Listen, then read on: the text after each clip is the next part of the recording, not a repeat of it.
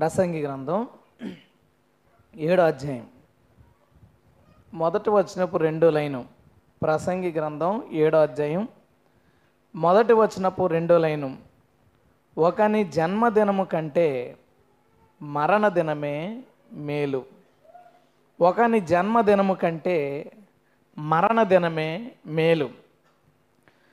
దేవుని వాక్యం కొన్నిసార్లు లోకం దేన్నైతే గొప్పగా భావిస్తుందో ఇది కూడా దాన్ని గొప్ప అని చెప్తుంది. కొన్నిసార్లు ఉదాహరణకి ఎవరైనా ఒక ఆయన తనకున్న ఆస్తిలో ఎక్కువ భాగాన్ని భేదాలకి, అనాథలకి, విధవరాళ్ళకి పంచుతున్నాడు అనుకో, లోకమంతా అబ్బాయి ఎంత గొప్ప పనిది, ఎంత మంచి అతను అని పొగుడుతుంది. బైబిల్ అదే చెప్తుందా చెప్పదా? బైబిల్ కూడా అదే కాదు చెప్తుంది. కొన్నిసార్లు ఈ లోకంలో ఏది మంచో, ఈ లోకంలో ఏది గొప్ప, బైబిల్ కూడా దాన్ని ఒప్పుకుంటుంది. అలా ఒప్పుకొని మాట్లాడతాడు కాబట్టి దేవుడు మనకు ఇంకో మాట కూడా చెప్తాడు. ఏంటంటే లోకాన్ని అనుసరించకండి అంటాడు, లోకానికి వేరే జీవించండి అంటాడు, అంటూ ఓ మాట అంటాడు. మనుషులందరి దృష్టికి మేలైందని యోచించండి. చూసారా, దాన్ని అనుసరించొద్దన్నవాడు ఆయనే, దానికి వేరే ఉండమన్నవాడు ఆయనే, మనుషులందరి దృష్టికి మంచిదాన్ని, అంటే లోకం దృష్టిలో కొన్ని మంచివి దేవుని దృష్టిలో కూడా మంచివే, లోకం దృష్టిలో కొన్ని గొప్పవి దేవుని దృష్టిలో కూడా గొప్పవే. కానీ కొన్నే ఎక్కువ వాటి విషయంలో మాత్రం లోకానికి దేవుని వాక్యం విభేదిస్తుంది, వ్యతిరేకంగా ఉంటుంది. అందరూ ఇది ఒకటి. మనిషికి తన జీవితంలో గొప్ప ఏంటంటే, ఎవడైనా తాను కనుక బిడ్డను కంటే మనం ఊరుకుంటామండి? స్వీట్ ఇవ్వకుండా, స్వీట్ పెట్టకపోతే ఊరుకుంటామా? మన వాళ్ళు కొంచెం అందరూ బడ్జెట్ బ్యాచ్ కాబట్టి, లేదంటే పార్టీలకి పీచి మొత్తం జుట్లు పీకేసేవాళ్ళం. అందరూ బడ్జెట్గా వెళ్ళే, ఎవరన్నా కానీ ఇలా డబ్బులు ఇసిరేసి కూడా ఒకడన్నా ఉంటాడంటే ఎవడ లేడు. అందుకని అలాగేదో గులాబ్ జామ్తో సరిపెట్టుకుంటాం, ఎందుకంటే కొడుకు పుట్టాడు లేదా కూతురు పుట్టింది. ఒక వ్యక్తి లోకంలో పుడితే వాడికి ఊహ తెలియనప్పుడు వాడిని చూసిన వాళ్ళు అందరూ పార్టీ చేసుకుంటారు, వాడికి ఊహ తెలిసిన తర్వాత వాడు చూసిన వాళ్ళు అందరికీ పార్టీ ఇస్తాడు. అంటే ఒకడు పుట్టుక అనేది అంత విలువైంది కింద ఫీల్ అవుతాం, పుట్టినరోజుని అంత ఘనమైందిగా భావిస్తారు, దాన్ని ఒక్కొక్కడు ఒక్కొక్క రకంగా సెలబ్రేట్ చేసుకుంటారు, అది ఒక హ్యాపీ మూమెంట్ వాళ్ళకి. ఒక వ్యక్తి తన జీవితాన్ని కొనసాగించేటప్పుడు ఆ జీవితంలో జరిగిన మంచి పనులను కూడా గొప్పగా భావిస్తాడు. అతను 10th పాస్ అయితే, ఇంటర్ పాస్ అయితే, ఉద్యోగం వస్తే, పెళ్ళి కుదిరితే, ఫస్ట్ నెల జీతం వస్తే, ప్రమోషన్ వస్తే, పెళ్ళి అయితే, ఇలాగా ఒకని లైఫ్లో జరిగే విషయాలు కూడా గొప్పగా భావిస్తారు. కానీ ఇక్కడ బైబిల్ ఈ రెండింటిని పూర్తిగా విభేదిస్తూ ఉంటుంది. ఒకని జన్మదినము కన్నా మరణదినమే మేలు, పూర్తిగా రివర్స్. ఎప్పుడైనా మరణదినాన్ని బాగా సెలబ్రేట్ చేసుకుంటారా ఎవరైనా? ఎవరైనా పుట్టగానే నోట్లో స్వీట్ ఎడతారు, చచ్చిపోతే అందరూ ఏడుస్తారు. వాడి గురించి బాధ ఉన్నా లేకపోయినా మనుషులందరూ బాధపడుతుంటే ఆటోమేటిక్గా ఏడుపు వచ్చేస్తుంది. ఒకని మరణదినం ఏడుపుని తెస్తుంది. అతని తర్వాత సంవత్సరం వర్ధంతి జరిగేటప్పుడు ఆ వర్ధంతి కూడా ఫోటో దగ్గర అందరూ కూర్చుని సైలెంట్గా వాళ్ళు మౌనాన్ని పాటిస్తారు. ఎందుకు అంటే ఒక మరణదినం అంత దుఃఖకరమైంది. మరణించిందే కాదు, ఇయర్ మరణదినం వచ్చేటప్పుడల్లా అది దుఃఖకరమైంది, బాధాకరమైందనే కొనసాగుతుంది, ఎప్పటికీ అలాగే కొనసాగుతుంది. అంటే ఒకని జనన దినం కన్నా మరణదినం దుఃఖమైంది ఈ లోకంలో. కానీ ప్రభు చెప్తున్నాడు, ఒకని జనన దినము కన్నా మరణదినమే మేలు. ఎందుకు ప్రభు ఆ మాట చెప్పాడు? నేను ఈరోజు బైబిల్లో, లేదా ఈరోజు మొత్తం ఒక 7 యొక్క లైఫ్ ఎండ్లో మరణ దినాల గురించి మాట్లాడతాను. ఒక 7 మరణ దినాల గురించి.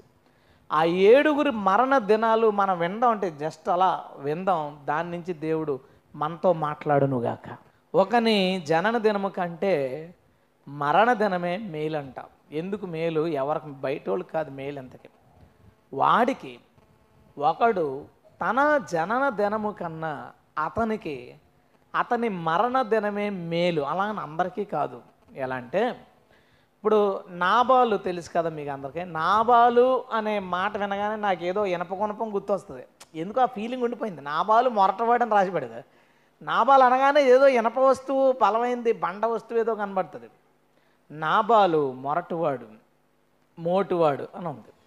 నాబాలు మనస్తత్వం ఎలాంటిదంటే అసలు ఎవడిని లెక్క చేయడు. ఎవడు ఎవరైనా వచ్చి వ్యతిరేకంగా మాట్లాడారు, ఆడేవాడు దావీదు గురించి వచ్చారు, దావీదు వాడేవాడు, ఎవరిని పట్టించుకోడు, ఎవరిని లెక్క చేయడు, ఎవరిని గౌరవించడు. ఎవరైనా అతను వ్యతిరేకంగా మాట్లాడితే అటుపక్క అధికారైనా ఎవరైనా సరే నాకేంటి పట్టించుకోడు, అస్సలు పట్టించుకోడు. ఊళ్ళో వాళ్ళు అందరూ ఏమని అనుకుంటారంటే నాబాలు ఇప్పుడు చాలా మొండోడు, మొరటోడు, డబ్బులు ఉన్నవాడు, గోళ్ళంతమంది జనబాలుగా ఉన్నవాడు, కానీ ఏదో ఒక రోజు మంచం మీద కుళ్ళి చేస్తాడరా అని అనుకుని ఉండొచ్చు. లేదా ఎవడో ఒకడు నాబాల్ని ఇలా కుదురు లేకుండా ఉంటాడు కాబట్టి ఎవడో ఒకడు చంపేస్తాడని అనుకోవచ్చు. నాబాలు మాత్రం ఎప్పుడు అలా అనుకుని ఉండడు. అసలు నా జోలికి ఎవడొస్తాడు, నా దగ్గరికి ఎవడొస్తాడు, నన్ను ఎవడు ఏమనగలడు అనే ఒక మొండితనం తనలో ఉంది. ఎవరిని పట్టించుకుని లేకపోతే ఒకరోజు హ్యాపీగా భారీ పార్టీ, మళ్ళీ చిన్న పార్టీ కాదు, కోటేశ్వర్లు చేసుకుంటున్నట్టు భారీ పార్టీ చేసుకుంటున్నాడు. ఇంకా తినేసేది ఇంకా మామూలుగా లేదు. ఈలోపు ఎవరో వచ్చి దావీదు నిన్ను చంపేయడానికి వస్తున్నాడు, జనం వచ్చేస్తాను నిన్ను చంపేస్తారంటే గుండె ఆగి చచ్చిపోయాడు. ఎవరు ఏమనలేదు నాబాలు. వార్త ఇలా తెలియగానే షాక్ కొట్టిన వాళ్ళగా అలా ఉండిపోయాడు, అంతే ఉండిపోతే ఇలా ఉండిపోయాడని ఇలా కలిపేసరికి పడిపోయాడు, చచ్చిపోయాడు నాబాలు. నాబాలు అలా చచ్చిపోతాడని నాబాలు అనుకున్నాడా? నాబాలు అనుకున్నాడు. మన వ్యూలో ఒకసారి చూద్దాం. అయ్యో అందరం ఊళ్ళో నాబాలు మన ఊరు అనుకుంటాం, చాలా మొండోడు, మూర్ఖుడు, పార్టీ చేసుకున్నాడు, సడన్ గా చచ్చిపోయాడు అంటారా అని తెలుసు. తెలియగానే ఊళ్ళో వాళ్ళందరూ బాధపడేవాళ్ళు బాధపడి, ఫీల్ అయ్యేవాళ్ళు ఫీల్ అయ్యి, మనసులో హ్యాపీ ఉన్నా పైకి బాధపడేవాళ్ళు బాధపడి అలా తిరుగుతుంటే మన చచ్చేవాళ్ళు ఏమనుకుంటారు? నాబాలు చచ్చిపోయాడు, పాతాళంకి వెళ్ళిపోతాడా అనుకుంటాం అనుకుంటాం. నాబాలు మరణ దినం అతనికి మేల కీడ? అతని పుట్టినరోజు అతనికి మేలై ఉండొచ్చు, అతని బ్రతుకు దినాలన్నీ అతనికి మేలై ఉండొచ్చు, కానీ తనలో ఉన్న మూర్ఖత్వం, మొండితనం అనే లోపం ఉందే, ఆ లోపంతో చచ్చిపోయినది. నాబాలు ఎలా బ్రతికినా చచ్చిపోయేటప్పుడు కనుక సవరించుకుని ఆ ముందు రోజు చక్కగా మారు మనసు పొందేసి చాలా మంచోడు అయిపోయి మరుసటి రోజు హార్ట్ అటాక్ తో చచ్చిపోయాడంటే మనం ఇల్లు వాళ్ళ ఆవిడ పక్కన లేదా చుట్టాల పక్కన కూర్చొని ఏమనవద్దు, ఏం బాధపడక్కర్లేదు, పరలోకంలో ఉంటాడు, మనం కూడా అక్కడికి వెళ్లాల్సిందే కదా, కంగారు ఏం పడద్దు, మారే కదా చచ్చిపోయాడు, ధైర్యంగా ఉండని చెప్పుదాం. నాబాలు మారకుండా చచ్చిపోయాడు. ఒక మనిషి వాడు ఎప్పుడు చచ్చిపోతాడో ఎక్స్పెక్ట్ చేయలేడు, ఊహించలేడు. నేను చచ్చిపోతానని అనుకోలేదు నాబాలు. అబిగయలు జీవితాంతం వీడితో బాధ పడాల్సిందే అని అబిగయలు అనుకుందే. ఊర్లో వాళ్ళు వీడు ఎంత మొండోడు ఏంట్రా బాబు అని తిట్టుకునే వాళ్ళు ఉన్నారు. ఆ పార్టీ ఇచ్చుకుని హ్యాపీగా ఫ్రెండ్స్ తిని తాగేవాడు. నాబాలు ఉన్నంతకాలం మనకి ఏ గొడవ లేదురా అని హ్యాపీగా లైఫ్ గురించి ఆలోచించలేదు. నాబాలు డబ్బులు ఇస్తాడు, నాబాలు మందు పోస్తాడు, నాబాలు బిర్యానీ ఇప్పిస్తాడని హ్యాపీగా ఉన్నారు. ఒక్కసారి ఒక్క నిమిషంలో సీన్ అంతా మారిపోయింది, చచ్చిపోయాడు, అకస్మాత్తుగా చచ్చిపోయాడు. నాబాలు చచ్చిపోయిన తర్వాత నాబాలుతో కొన్ని మాట్లాడడానికి ఛాన్స్ ఉందనుకుందాం. ఊరికినే ఇప్పుడు ధనవంతుడు లాజరు ఇద్దరు చచ్చిపోయిన వాళ్ళు కాబట్టి మాట్లాడుకున్నారు, చూశాడు అబ్రహాములా.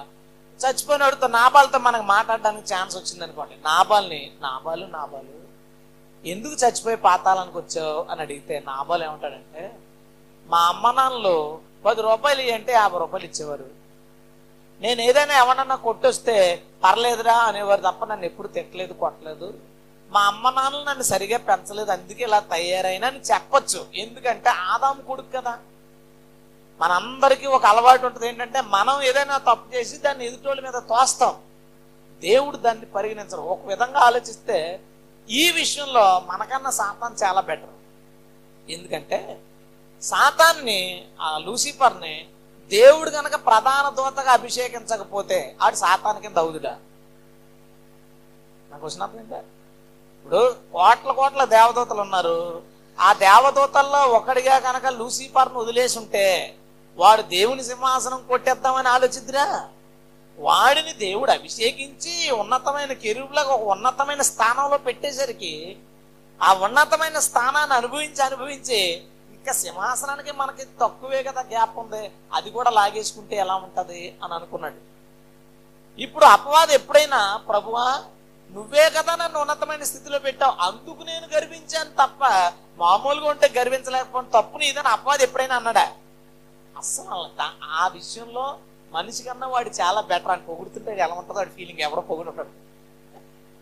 ఆ విషయంలో మనకన్నా వాడే బెటర్. మనమైతే ఎప్పుడు రీజన్స్ ఎదుటోళ్ళ మీద తోస్తాం. నాబాలు కూడా అలా తోద్దుడు, ఎందుకంటే ఆదాముకి వంశం, ఆదాము తరంలో, ఆదాము యొక్క లైన్లోనే వచ్చాడు, పుట్టాడు కాబట్టి.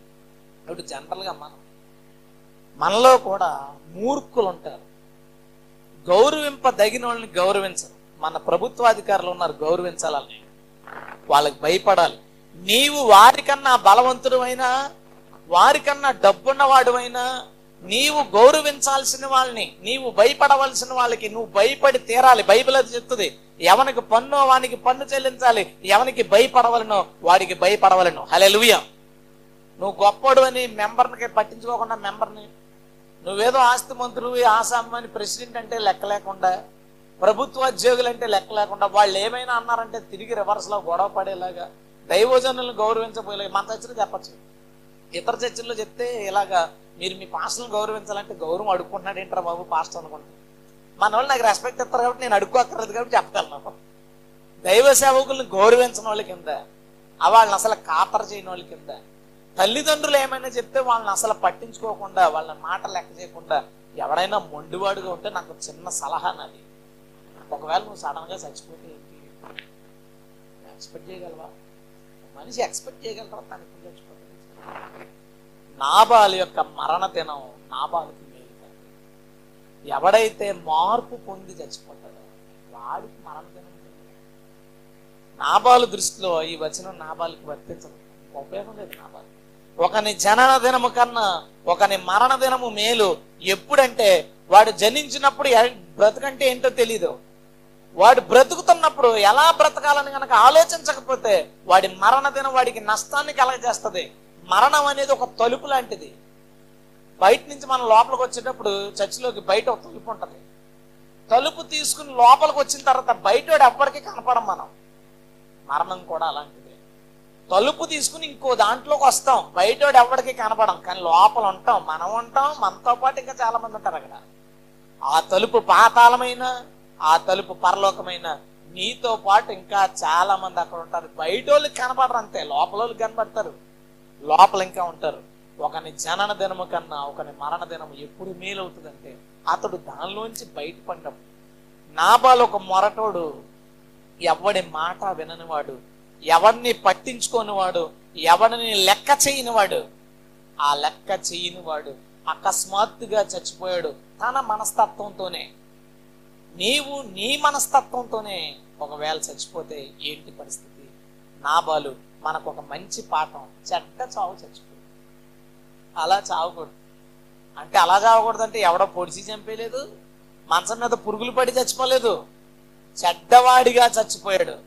చెడ్డవాడిగా చచ్చిపోయిన వాడికి అతని మరణం అతనికి మేలు కాదు.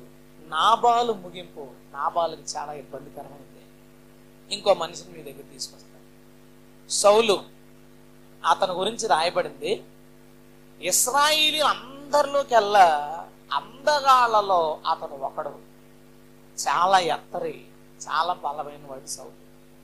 ఇశ్రాయేలులో మాకు రాజు కావాలంటే వెతికి రాజు కోసం దేవుడు వెతికి, దేవుడు ఇశ్రాయేలు ప్రజలందరినీ చూసి ఎవడిని రాజుగా పెడితే వీళ్ళందరూ హ్యాపీ ఫీల్ అవుతారు, ఈ లక్షల మంది అందరికీ రాజుగా ఉండడానికి ఎవరు సరిపోతారు? ఎందుకంటే యూదులు మామూలుగానే ఎత్తుకుంటారు, అందంగా ఉంటారు, పెద్ద కాళ్ళు కలిగి ఉంటారు, యూదులు బాగుంటారు.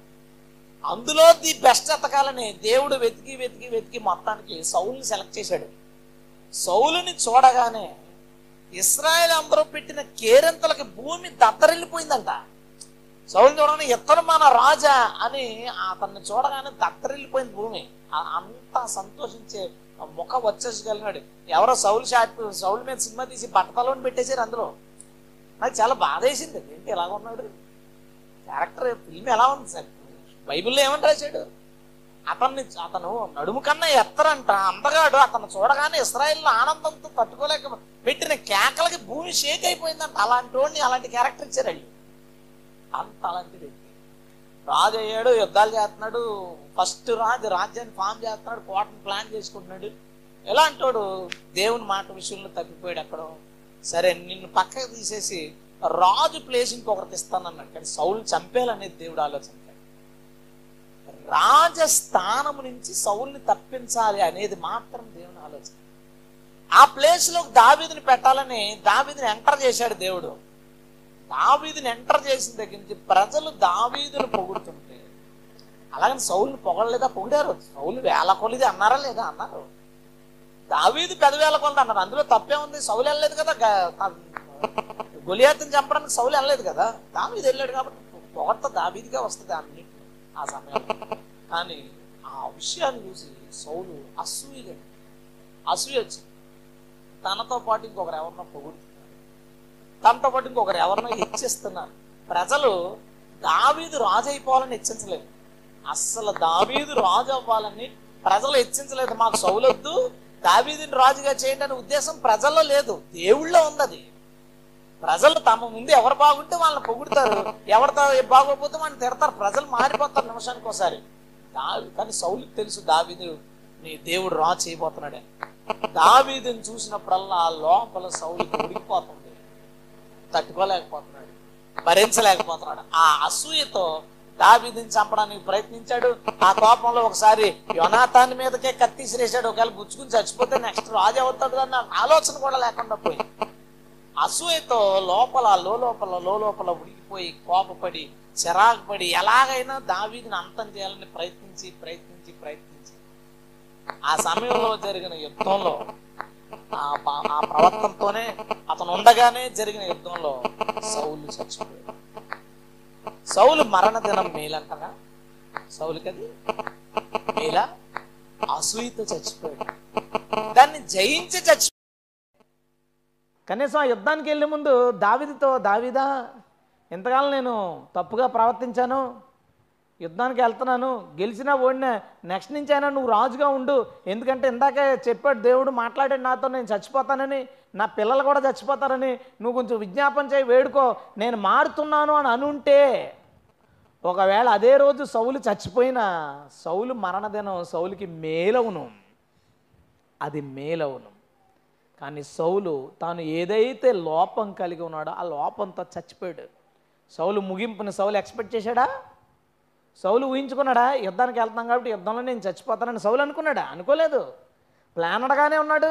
వచ్చిన తర్వాత జువలయండి అని ఆ బంధువుడి సామానం అంతా కొనే వెళ్ళి ఉంటాడు, అన్నీ రెడీగానే పెట్టుకుని ఉంటాడు. వచ్చేటప్పుడు ఉత్సవం చేసుకోవడానికి, వచ్చేటప్పుడు తగిన అరేంజ్మెంట్లు, వెళ్ళేటప్పుడు ఎలాగ, వచ్చిన భోజనం ఎలాగా, వాళ్ళ ఇంట్లో వాళ్ళు కూడా వెళ్ళిన సౌలు చచ్చిపోతాడని అనుకోరు, వంట చేసి పెట్టి ఉంటుంది అలా ఆవిడ. అని చచ్చిపోయాడు. ఒకటి చావుని ఎవరు ఊహించలేరు, ఒకని జీవితం ఎప్పుడు ముగించబడుతుందో ఎవరు ఎక్స్పెక్ట్ చేయలేరు. అయితే అలా ఎక్స్పెక్ట్ చేయని రోజు నువ్వు చచ్చిపోయినా పర్లేదు, కానీ అలా చచ్చిపోయేటప్పటికి నీ ప్రవర్తన బాగుగా లేకపోతే నీకు నష్టం. సౌలు ఆ రోజు చచ్చిపోవడం సౌలుకి నష్టం కాదు, సౌలు అలా చచ్చిపోవడం సౌలుకి నష్టం. నేను చెప్పిన మాట నీకు అర్థమవుతుందా? సౌలు ఆ రోజు చచ్చిపోవడం విషయమేం కాదు, సౌలు అలా చచ్చిపోవడం సౌలుకి నష్టం. మనం దావీదుని తీసుకుంటే సౌలు కన్నా పెద్ద తప్పు చేశాడు. కానీ దావీదు గురించి రాయబడుతుంది, దావీదు పండు ముసలివాడై తన నిండు వృద్ధాప్యమందు నిద్రించి ప్రభు దగ్గరికి వెళ్ళిపోయాడు. దావీదు మరణదినం బాగుంది. సౌలు కన్నా పెద్ద పొరపాటు చేసిన మరణదినం బాగుండేలా ప్లాన్ చేసుకున్నాడు, జాగ్రత్తగా మారి తన జీవితాన్ని జాగ్రత్తగా కొనసాగించుకున్నాడు.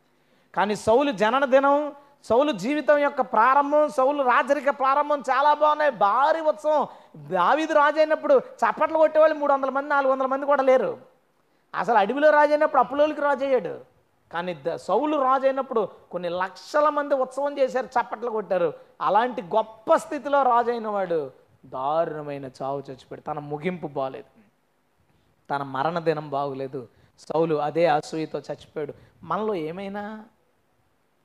ఏమైనా అట్లాంటివి పనిచేస్తున్నాయా? మనలో ఏమైనా అట్లాంటివి పనిచే ఎవరి మీదైనా అసూయ మనం పడుతున్నామా? అసూయ మన జీవితంలో కొనసాగుతుందా? ఇప్పుడు కొన్ని చర్చస్లో ఎట్లా ఉంటుందంటే, ఆ పాస్టర్ వాక్యం చెప్తారు, ఓకే మంచిదే. విశ్వాసులు ఇంకొకరు ఎవరి అయినా సరే వాక్యాలు యూట్యూబ్లోనో లేదా వాట్సాప్లోనో లేదా ఎక్కడైనా మీటింగ్ పెడితే ఆ మీటింగ్లకు ఎగేసుకుని వెళ్ళిపోయి వెంటంటే సేవకుడు దాన్ని భరించలేడు. కొన్నిసార్లు అన్ని రకాల ఆహార పదార్థాలు తినడం తప్పేం లేదు. ఒక్కొక్కరు సైంటిఫికల్గా బైబిల్ని ప్రూవ్ చేసేవాళ్ళు ఉంటారు, హిస్టారికల్గా ప్రూవ్ చేసేవాళ్ళు ఉంటారు, స్పిరిచువల్ విషయాలు మాత్రమే చెప్పేవాళ్ళు ఉంటారు, వ్యక్తిగతమైన జీవితాలని చూపిస్తూ వాక్యం చెప్పేవాళ్ళు ఉంటారు. అలా ఒక్కొక్కరికి ఒక్కొక్క కోణంలో దేవుడు వాళ్ళకి కృపిస్తాడు. ఒక్కొక్కరు హెచ్చరిస్తూ చెప్తారు, ఒక్కొక్కరు చక్కగా ఉపదేశిస్తారు, విడమర్చి ఇది సంగతనే అలాగా అట్టుబండి ఒలిచిపెట్టినట్టు ఉంటుంది నీట్గా. అలాగ ఒకరికి దేవుడు కృప చూపిస్తాడు. విశ్వాసులు తన సంఘంలో కొనసాగుతూ ఇతర వాక్యాలు వినడం తప్పేం లేదు, కానీ అది కనుక రాంగ్ వేలో వెళ్ళిపోతుంటే ఒక దుర్బోధకుడికి సంబంధించిన ఏమన్నా ఏంటంటే సేవకు అడ్డుపడచ్చు. కానీ అలాగ సంఘంలో జరుగుతున్నప్పుడు లేదా మంచి వాక్యాలు వింటున్నప్పుడు దాన్ని తట్టుకోలేని సేవకుడు ఎవరైతే ఉన్నారో కొన్ని రోజులకి ఇబ్బంది ఎదుర్కొంటాడు. ఎక్కువ అవి కనబడతాయి. ఎవరికన్నా సపోర్ట్ చేసినట్టు కనబడినా, ఎవరికన్నా కానుక ఇచ్చినట్టు తెలిసినా తట్టుకోలేని పరిస్థితి. అసూయ రానియద్దు. దేవుడు ఎవరిని ఎప్పుడు ఎలా వాడుకుంటాడో, ఎవరి ద్వారా ఎవరితో మాట్లాడాలనుకుంటాడో అది దేవుని ఇష్టం. మనం ప్రేక్షకులం, దేవుడు చెప్పమన్నప్పుడు ప్రసంగికులం. దేవుడు చెప్పమన్నప్పుడే ప్రసంగికులం. ఉత్తప్పుడు మనం ప్రేక్షకులు, మనం చూడటమే. సంఘంను దేవుడు ఎలా నడిపించుకుంటున్నాడో దాన్ని మనం చూడడం, ఏమైనా చేయమంటే మళ్ళీ అప్పుడు యాక్టివ్లో ఆ పనిలోకి రావడం, దాన్ని చేయడం. మన అందరి జీవితాల్లో కూడా మీ ముందు ఎవరైనా హెచ్చించబడుతుంటే, మీ ముందు ఎవరైనా ఘనపరచబడుతుంటే, అది ఏ విషయంలోనైనా సరే, ఉద్యోగం కావచ్చు, వ్యాపారం కావచ్చు, లేదా ఇంకొకటి ఏదైనా, మీ జీవితాల్లో మీ ముందు ఎవరైనా హెచ్చించబడతా అసూయ పడద్దు. నాబాలు ఎవరిని పట్టించుకోడు, కానీ సౌలు తనకన్నా ఎవరైనా బాగుంటే తట్టుకోలేడు. అంత ఆలోచించకండి. మన ముందున్న వ్యక్తుల కోసం అంత ఆలోచన పెట్టుకోకండి. వాళ్ళ డెవలప్మెంట్ కోసం అంత ఎక్కువ ఆలోచించు. నీ లైఫ్ నువ్వు చూసుకో. నీ ముందున్న వాళ్ళ గురించి బాగా తక్కువ ప్రాధాన్యత ఇస్తే నీవు ఇబ్బంది పడకుండా ఉంటావు. అసూయతో చచ్చిపోవడం ప్రమాదం. మనిషి చచ్చిపోవడం నష్టం కాదు ఎప్పుడు. ఆ మనిషి అసూయతో చచ్చిపోవడం చాలా నష్టాన్ని తెస్తుంది. చాలా జాగ్రత్తగా, క్వాలిటీ ఏమైనా మనలో ఉందేమో, అలాంటి బుద్ధి ఏమైనా మనలో పనిచేస్తుందేమో ఒక్కసారి జాగ్రత్తగా నిదానంగా పరిశీలన చేసుకోండి. అది మనందరం తప్పకుండా ఆలోచించదగిన విషయం. ఎందుకంటే సౌలు మంచోడు, రాజుగా దేవుడు సెలెక్ట్ చేశాడంటే చిన్నోడిని సెలెక్ట్ చేస్తాడా? అటు ఇటోడిని ప్లాన్ చేస్తాడా? తన ప్రజల మీద ఒకరిని నాయకుడిగా చేయాలనుకున్నాడు, మోషేని సెలెక్ట్ చేసుకున్నాడు. ఆ తర్వాత నాయకుడు అవ్వాలనుకున్నప్పుడు యెహోషువాని సెలెక్ట్ చేసుకున్నాడు. తర్వాత న్యాయాధిపతులు ఒక్కొక్కరు ఎలాంటి వాళ్ళు, ఎలాంటి వాళ్ళని దేవుడు సెలెక్ట్ చేసుకున్న తర్వాత ఇప్పుడు రాజుని సెలెక్ట్ చేసుకోవాలంటే ఎంత బాగా ప్లాన్ చేసి సెలెక్ట్ చేసుకుని ఉంటాడు. కాకపోతే తనలోనికి ప్రవేశించిన అసూయ తనని దారుణమైన ముగింపులోనికి తీసుకెళ్ళింది.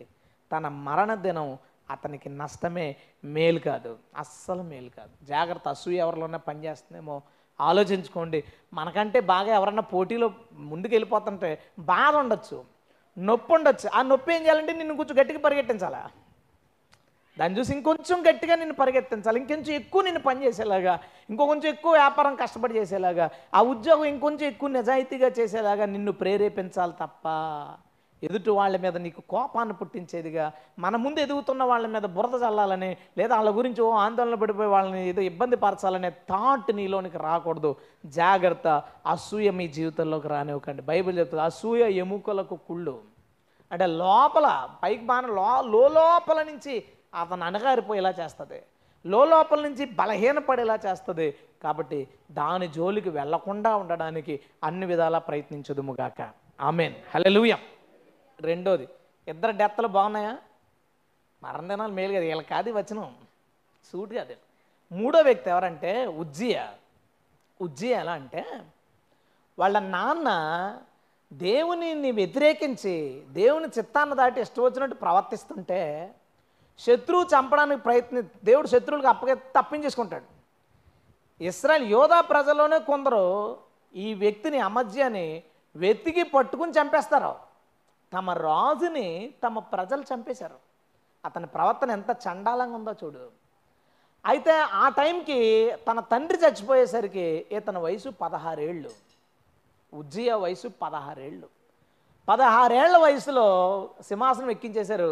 ఏమీ తెలీదు, కానీ దేవుని ఆత్మ సహాయంతో దేవుని పాదాలు పట్టుకుని పరిపాలన ప్రారంభించాడు. బైబిల్ చెప్తుంది ఏ యుద్ధంలో అన్న గొప్ప విజయం.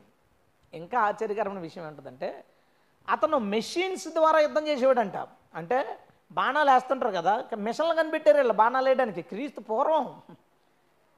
పూర్వం బాణాలు వేయడానికి ఏం పెద్ద పెద్ద రాళ్లను రౌండ్గా చెక్కి సినిమాల్లో చూపిస్తుంటారు కదా, ఇలా కొడతాయి వెళ్ళిపోయి. అప్పుల్లో అంటే ఇప్పుడు సినిమాల్లో పెడుతున్నారు లేదు నాకు తెలియదు, నేను మానేశాను కదా. పెద్ద పెద్ద రాళ్ళు విసిరేలాగా వాళ్ళు అంటే ఎక్స్పర్ట్స్ ఉండేవాళ్ళట. వాళ్ళు యుద్ధాన్ని తగిన సామాగ్రిని తయారు చేసేవాళ్ళు. ఏ ఉజ్జయ మీద యుద్ధాన్ని రాగానే ఎవరికైనా ఉనికిపోయేవారు. 52 సంవత్సరాలు రాజుగా పరిపాలించాడు. దావీదు 40 ఏళ్ళు, సొలొమోను 40 ఏళ్ళు, ఉజ్జయ 52 సంవత్సరాలు రాజ్యాన్ని పరిపాలించాడు. చాలా అద్భుతంగా ఆ 52 సంవత్సరాలు ఇశ్రాయేలు భక్తి చేశారు, ధర్మశాస్త్రాన్ని పాటించారు. కరువులు లేవు, కాటకాలు లేవు, ఏ విధమైన ప్రకృతి వైపరీత్యాలు లేవు, శత్రు దాడులు లేవు. ఒకవేళ వస్తే శత్రువులు ఓడిపోయి పారిపోవడమే. నలుమూలన నెమ్మది కలిగింది, విజయం కలిగింది. ఇప్పుడు ఉజ్జయ వయసు ఎంత వచ్చింది? 68. 16 సంవత్సరాల వయసులో ప్రారంభించాడు, 52 సంవత్సరాలు పరిపాలించాడు, 68 సంవత్సరాలు వచ్చినాయి. ఉజ్జయ స్థిరపడిన తర్వాత తనకి ఏ విధమైన సమస్య లేదు, లోటులే తన ముందు ఎవడం నిలవలేడు అనే మాట వచ్చిన తర్వాత తన హృదయంలో గర్వం పుట్టింది. తన హృదయంలో గర్వం పుట్టి ఇన్ని చేస్తున్నాను, నేను దేవాలయంలో ధూపం వేస్తే తప్పేంటి ఆయన ధూపం వేయడానికి ఆలయంలోకి వస్తే యాజకులు అడ్డగించారు. యాజకులు లెక్క చేయకుండా ధూపం వేస్తుంటే తన నుదుటన కుష్టము పుట్టింది. ఆ సంగతి చూసిన యాజకులు దేవుడు తను మొత్తాడని అతన్ని తోసేస్తూ నీకు కుష్టి వచ్చింది అనగానే ఆ విషయాన్ని తెలుసుకున్న ఉజ్జయ తన కూడా వేగంగా అందులోంచి బయటకు పోయాడు. కుష్టి వచ్చిన వ్యక్తిని సమాజంలోనూ అందరి మధ్యన కాకుండా వేరుగా ఒక ఇంట్లో ఉంచాలి, వేరుగా ఒక ప్లేస్లో ఉంచాలి ధర్మశాస్త్ర ప్రకారం. ఉజ్జయ ఒక్కడు ఒక ఇల్లు ఇచ్చారు, ఆ ఇంట్లో ఉన్నాడు. వండుతున్నారు, ఆ కిటికీలోంచి పెడుతున్నారు, తింటున్నాడు, ఆ ఇంట్లోనే జీవితం అంతా. అక్కడ రాయబడింది ఉజ్జయ తన మరణము వరకు కుష్టుతో జీవించి ఆ ఇంట్లోనే చచ్చిపోయాడు. ఎవడైనా అనుకుంటాడా ఉజ్జయ ఎండ అలా ఉంటుందని? 52 ఏళ్ళు పరిపాలించాడు, 68 సంవత్సరాల వయసు వచ్చేసరికి ఏ లైఫ్ అయిపోయింది, ఇంకో 10 ఏళ్ళు 15 ఏళ్ళు చచ్చిపోతాడు.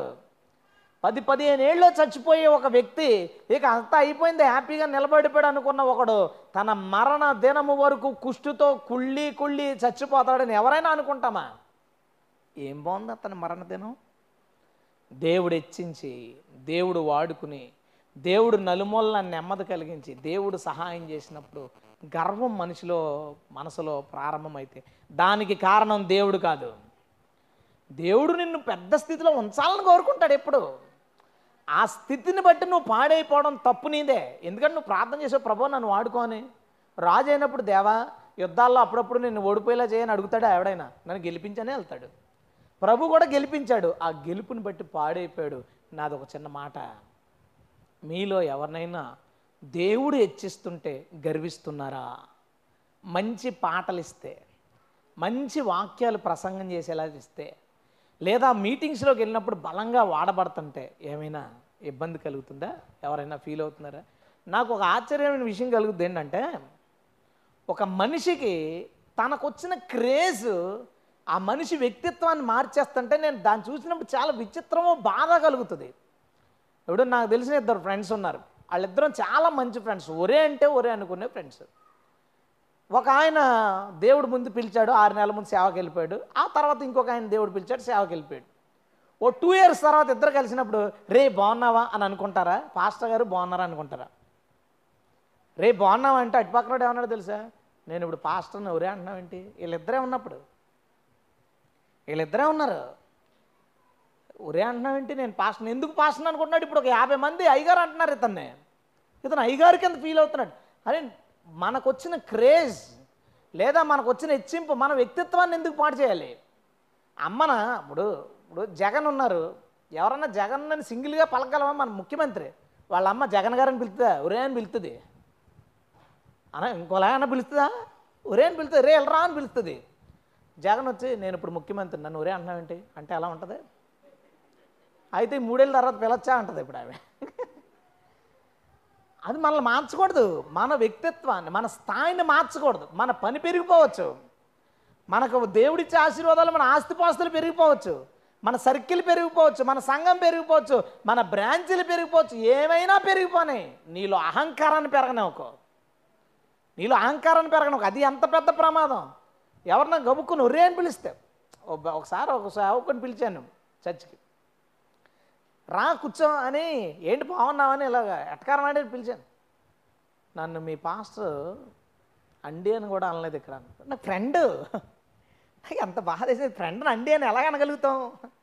ఫ్రెండ్ని ఎలా గౌరవించగలుగుతాం? ఫ్రెండ్ని ఒరే అంటాం కంటే పెద్ద గౌరవం ఏముంటుంది? ఒక స్నేహితుడిని ఒరే అంటాం కంటే, ఇప్పుడు ఇద్దరు కొత్తగా పరిచయం అండి అండి అనుకుంటారు, అలా పరిచయం పెరిగినప్పుడు అండి ఏంటి సింగులర్లో పలుకు అంటాం, అది గౌరవం అంటే క్లోజ్ అయ్యాన్ని. ఆ సింగులర్ కూడా రా అనేటప్పుడు ఏంటి ఇంకా క్లోజ్ అయ్యామని అది గౌరవం. ఒక స్నేహితుడికి మనం ఇచ్చే గౌరవం. మనకు సంబంధం లేనివాడిని ఒరే అంటే అది అదే అగౌరవం. అంటే మన సంబంధం క్లోజ్ అయినోడిని ఒరే అంటే అది గౌరవం. అలా పిలిపించుకోవడం ఇష్టంగా ఉంటుంది. ఒరే అని ఒక వ్యక్తిని పిలుస్తున్నాం అంటే అతను మన ఇంట్లో పర్సనో లేదా చిన్నప్పటి నుంచి మనతో కలిపి చదువుకున్న వ్యక్తితోనే సంబంధించి సమానం అన్నట్టు. వీళ్ళందరినీ అంటే ఒక సర్కిల్కి అలవాటు పడిపోయి ఉజ్జయ గెలిచి గెలిచి గెలిచి తాను గొప్పవాడను అనే భావనకు వచ్చి దేవాలయాన్ని కూడా గెలుద్దాం అనుకుని చెట్ట చివరికి సింహాసనం కాదు కదా, పక్క నుండి గాలి సిరేవాడు కూడా లేడు. ఆ గదిలో ఒంటరి బతుకు, ఒంటరి బతుకు. నువ్వు ఎలా ఉన్నావో ఆలోచించుకో. నీవు బాగా వాడబడుతుండొచ్చు, బాగా పరిచర్య చేస్తుండొచ్చు, లేదా బిజినెస్ డెవలప్ అయిపోతుండొచ్చు, మంచి వస్తువులు కొనుక్కుంటూ ఉండొచ్చు. ఈరోజు ఏదో సాదాసీదా బండి కొనుక్కున్న నీవు ఓ ఖరీదైన బండి కొనుక్కునే స్థాయికి వెళ్ళిపోవచ్చు, లేదా మంచి కారులో తిరిగే స్థాయికి వచ్చి ఉండొచ్చు, ఖరీదైన బట్టలు కొనుక్కోగలిగిన సామర్థ్యం నీకు వచ్చి ఉండొచ్చు. జాగ్రత్త, అది నిన్ను పాడు చేయకూడదు. దేవుడు లాగి కింద పడేయడంటే ఒక్క నిమిషం చాలు, ఏమక్కర్లా. ప్రభు ఎవరినైనా అలా కింద పడేయడానికి ఎక్కువ టైం ఏం తీసుకోడు. ఉజ్జయాన్ని కింద పడేయడానికి ఎంత టైం పట్టింది? మామూలుగా 5 నిమిషాలు తీసుకొచ్చా, అంత కూడా కాదులే, ఓ నిమిషం వేసుకో. కుష్టి పుట్టడానికి ఎంతసేపు? హెచ్చించడానికి ఎంత టైం పట్టింది? 52 ఏళ్ళు. ప్రభు 52 సంవత్సరాల పాటు స్టెప్ స్టెప్ స్టెప్ స్టెప్ ఎక్కించిన మేడ మీద నుంచి ఒక్క నిమిషంలో లాగిపాడేశాడు కిందకే. ఒక్క నిమిషమే. మళ్ళీ 50 సంవత్సరాలు తీసుకోలేదు, 5 సంవత్సరాలు తీసుకోలేదు, 5 రోజులు తీసుకోలేదు, 5 నిమిషాలు కూడా తీసుకోలేదు. ప్రభు ఒకరిని కింద పాడేయాలనుకుంటే పెద్ద టైం ఏం తీసుకోలేదు. నీ హృదయంలో గర్వం మొదలైనకండి, మనల్ని మనం చూపించుకోవడానికి, మన గొప్పలు చూపించుకోవడానికి, వ్యాపారం పెరిగిందని, డబ్బు పెరిగిందని, ఘనత పెరిగిందని దయచేసి ఎవరో మీలోనికి అతిశయం రానివ్వకండి. అతిశయం రానివ్వకండి. ఎవరైనానే నన్ను మెసేజ్లని లేదా పాంప్లెట్లు వీళ్ళందరికీ ఎక్కడో పెద్ద ఊహించుకుంటారు కదా, చూద్దామని వచ్చే బ్యాచ్ ఉంటారంట. నాకు తెలియదు అది. మిమ్మల్ని చూద్దామని వచ్చా. ఇదేంటంటే నన్ను చూడడానికి ఏమన్నా మామూలుగా వెళ్ళి వాళ్ళ మీద చేసి ఇలా మాట్లాడేసామని కాదు ఫ్రీ అయిపోతారు. లేకపోతే మనల్ని ఎప్పుడు ఎక్కడ పెట్టుకుంటాడు. ఎందుకు? మన ప్రమాదం అది. జనులు మనల్ని పొగిడితే మనకి శ్రమ, కావాలని శ్రమలు కొని తెచ్చుకోకండి ఎవడని. మనల్ని గౌరవించే వాళ్ళు చాలామంది ఉండొచ్చు. ఆ క్రేజ్ మంద కాదు, మన దేవుడిది. గట్టిగా స్తోత్రం చెప్దామా? హల్లెలూయా. నేను సూర్యశక్తులుగా రబ్బైన కనుక అయితే నన్ను చూడడానికి ఎవడొస్తాడు? ఎవడైనా వస్తాడా? ఎవడరాడు. నేను సేవకుని అవడానికి కారణం నా ప్రభు, నా పనికి కారణం నా ప్రభు. కాబట్టి క్రేజ్ ప్రభుది, మంద కాదు. క్రేజ్ ప్రభుదే కానీ మీది కాదు, ఎవరిది కాదు. నీ వ్యాపారం డెవలప్ అయినా, నీ ఉద్యోగంలో నువ్వు ప్రమోషన్లు వచ్చినా, ఆధ్యాత్మికంగా లేదా ఆర్థికంగా నువ్వు డెవలప్ అయినా దానికి కారకుడు ప్రభువే అని ఎరిగి ఆయనను హెచ్చించి తప్ప నీ హృదయంలోకి హెచ్చింపు రానివద్దు. ఉజ్జయ అసలు నాకు ఎంత బాధ వేసింది ఉజ్జయ గురించి. ముందు నుంచి చదువుతున్నాను అనమాట. ఇంకొకసారి ఎలాంటి కండిషన్లో రాజు అయ్యాడంటే, తన తండ్రి రాజ్యాన్ని పాడు చేసి, ఇస్రాయేల్ ప్రవర్తనను పాడు చేసి, రాజ్యం గందరగోళంగా ఉండి అసలు తమలో తామే ఇస్రాయేల్ యూదులకి గొడవ అయింది. అంటే యూదుల రాజు కదా ఇతను, వీళ్ళ తండ్రి. గొడవ అయితే యూదులు పారిపోయారంటే వీళ్ళ సైనిక సామర్థ్యం తగ్గిపోయింది, ఆర్థిక సామర్థ్యం తగ్గిపోయింది, ఆధ్యాత్మికంగా చెడిపోయారు. తండ్రినే అంటే రాజునే చంపే స్థితికి ప్రజలు తిరుగుబాటులో ఉన్న పరిస్థితుల్లో రాజైన ఈయన 52 ఏళ్ళు రాజ్యాన్ని అలయలాగా అద్భుతంగా పరిపాలించి ఈ చివరి లాంటి దౌర్భాగ్యమైన చావు చచ్చాడంటే ఇతని మరణదినం ఎంత చండాలంగా ఉందంటే, ఇక్కడ పుట్టిన కుష్టి అక్కడతో ఉండిపోద్దా, ఒళ్ళంతా పాకి పాకి అసలు ఊహించుకోవడానికే, ఉజ్జయాన్ని చూడడానికే కంపరమెత్తే అంత దౌర్భాగ్యమైన రూపంలోనికి మారిపోయి ఉజ్జయ మరణించాడు. అతని మరణదినం అతనికి మేలు కాదు, మేలు కాదు. మనకు పశ్చాత్తాపం చేస్తే కుష్టిపోయి ఉండేది.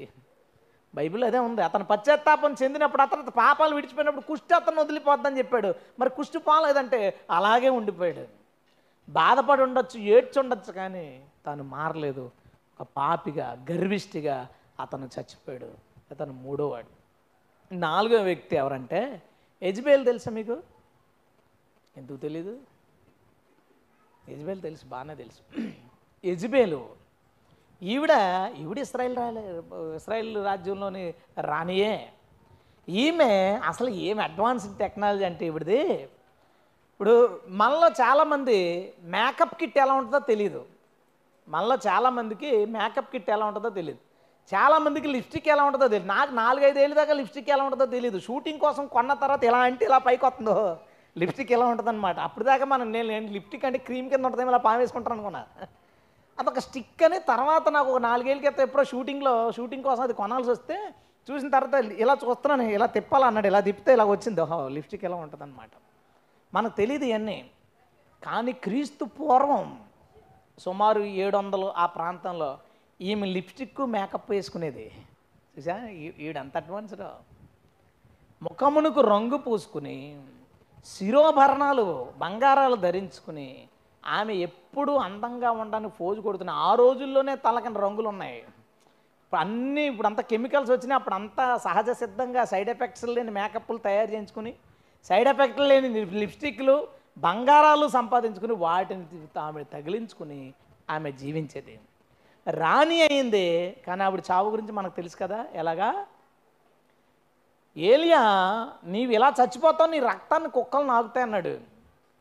మీ కోటపైకి తీసుకెళ్ళి కోట మీద నుంచి తోసేస్తే కోట మీద నుంచి కింద పడిపోయి ఇరిగిపోయింది, మొక్కలైపోయింది ఆమె. అప్పుడు కింద పడిపోయిన ఆమెను గుర్రాలతో తొక్కించేశారు. కుక్కలు వచ్చి నాకేసి మొక్క పాటలు సమాజ్ చేద్దామని ఎవరో వచ్చేసరికి ఏం కనపట్టలేదు. అక్కడ ఒక్కొక్క కుక్క ఒక మొక్క పట్టిపోయింది. అంత దరిద్రమైన చావు. ఈ మాటని ఆవిడకి ఏమైనా వర్తించడానికి కుదురుతుందా? జనరల్గా ఫోటోల దగ్గర ఎలా చచ్చిపోయినా క్రిస్టియన్స్కి కింద పేర్లు రాస్తుంటారు కదా. పరలోక పిలుపు, నా పొరుగు తొదముట్టించేది, అతని సమయం అయిపోయింది. అలాగా ఒక యెజెబెల్ ఫోటో పెట్టి ఈమె మరణదినం ఈమెకు మేలని రాస్తే వచనం సూట్ అవుద్దా? అసలు కాదు. ఎందుకు కాదు అంటే ఆమె మరణం బాగలేదు. ఎందుకు బాగలేదంటే ఆమె తన శరీరం కోసం ఆమె 2-3 తప్పులు చేసింది. ప్రవర్తనకు వ్యతిరేకంగా ఉంది.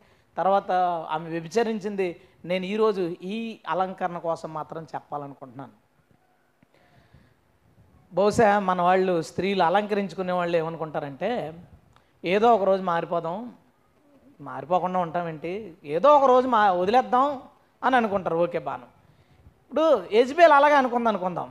4-5 రోజుల తర్వాత తీసేద్దాంలే, ఎందుకు ఈ బంగారం ఈ వస్తువులు అని అనుకుంటుంది. ఈ 4 రోజుల ముందు చచ్చిపోయింది. ఏంటి పరిస్థితి? మన వాళ్ళు అందరికీ తెలుసు ఇది తప్పని, అది చేయకూడదని తెలుసు.